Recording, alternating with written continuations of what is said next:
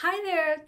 Welcome to the morning lesson. I'm Miss Laura, a Waldorf teacher online, and I'm happy to have this podcast where I put all of my stories from my classes that I, I teach as supplementals online. If you have a third grade student and you are interested in joining our little class, uh, please just reach out for more information. I also know of other grades and other teachers if you are interested in, in that as well. We've been following the story of Abraham and Sarah, and today's story is the is the last of our stories for uh, Abraham, and uh, and the first really of a new story set of Isaac. But after this story, uh, I'm going to I'm going to pause our stories from the Hebrew uh, the Hebrew people, and we're going to change story gears. We're going to change story contents. So this will kind of wrap up this first part of the stories of the Torah, the stories of the Jewish people, and we'll come back to them uh, we'll come back to them in a few other blocks, but ne- the next stories will be a new study and, and a new block. So I hope you enjoy enjoyed the stories. I I certainly think they are um, compelling stories and uh, perfect for all all peoples, especially in the modern world, since so much of what we do in the modern world goes back to these stories over and over and over again. So, so thanks for tuning in, and uh, without further ado, the continuation of our story of Abraham. Now that Isaac was married to Rebekah, Abraham himself took a new wife. His new wife was Keturah and she had six sons. Those sons, they grew and grew, and they had children of their own. And if you'd like to know those names of those children, they can be found in the Torah. Abraham was nearing the end of his life, and he began to fear that his new sons would turn on Isaac and take his inheritance. So before he passed away, he sent his sons away to live in the east, in, in the lands that are there. They built themselves cities and they too were blessed. Before he passed away, he gave them all gifts for their journey. And to Isaac, he gave everything he owned. Abraham died in his 175th year. Isaac and Ishmael, brothers, buried their father in the cave in the field in Hebron. Abraham and Sarah together in their burial cave, beloved by their sons and grandsons, by their daughters and granddaughters. Ishmael's twelve sons attended and mourned their grandfather's passing. Ishmael lived until he was a 137, and he too passed away. His people buried him in his own lands near Egypt. Isaac had married Rebekah when he was 40 years old, and Rebekah, like Sarah, went a long time without having a child. Isaac turned to God and he prayed for a son.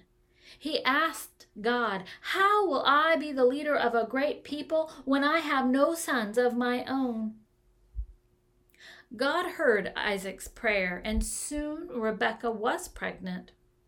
Now, her pregnancy was not an easy one. She, in, she grew impossibly large, and within her, she always had a feeling of a great battle being waged within her. She turned her heart to God and asked what was the meaning of this child who was so unsettled and so large within her. God spoke to her, but she told no one what God told her. She kept the secret words of God to herself. God said to her, Two nations are in your womb, and two kingdoms will separate from your innards, and one kingdom will become mightier than the other kingdom, and the elder will serve the younger. When it was time to give birth, it was just as God had said. Two boys were born. The son, the first son, was named Esau. He was hairy and big, a, big baby. When he was born, his bro- younger brother, not yet born, held on to his ankle as if trying to pull him back in. But then soon the younger brother, Jacob, was born. Two sons, twins. But they were not the kind of twins that look alike. No, the two brothers were nothing alike. Esau was a big, hairy fellow, and Jacob was smaller and thin with fine movements and a clever mind. Esau loved to be with the animals and to go hunting, and Jacob was a man of the tents. He stayed near his mother and looked over all of his father's business. Esau was an impatient fellow. Now, one time he came in from hunting and he was so hungry. Jacob had a fire going and a stew cooking, a savory stew. And the smell of the stew made Esau's mouth water, and his stomach began to growl. Give me a bowl of that soup! It smells delicious, and I am starving.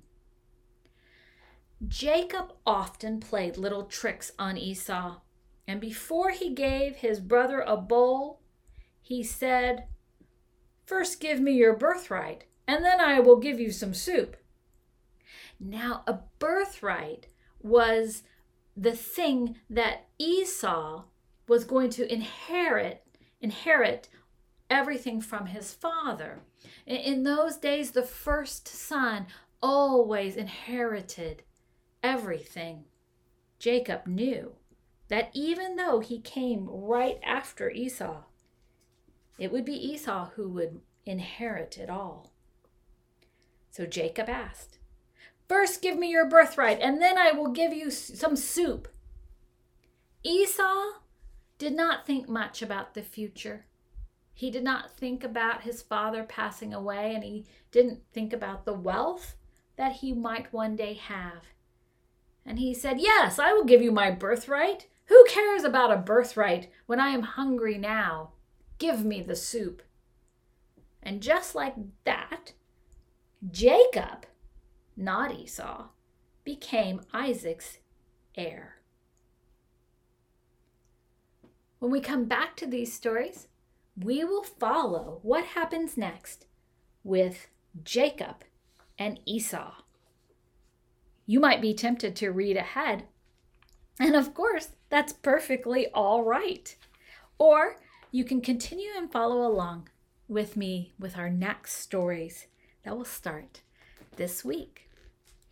Extensions you can take from this uh, this story set are so multiple, and they include um, the introduction of money in the in the story about Sarah passing away, we we get introduced to the idea that you might buy land or a cave as a, a funeral place, as a as a burial place, and uh, you can explore what a shekel means and its relationship to weight.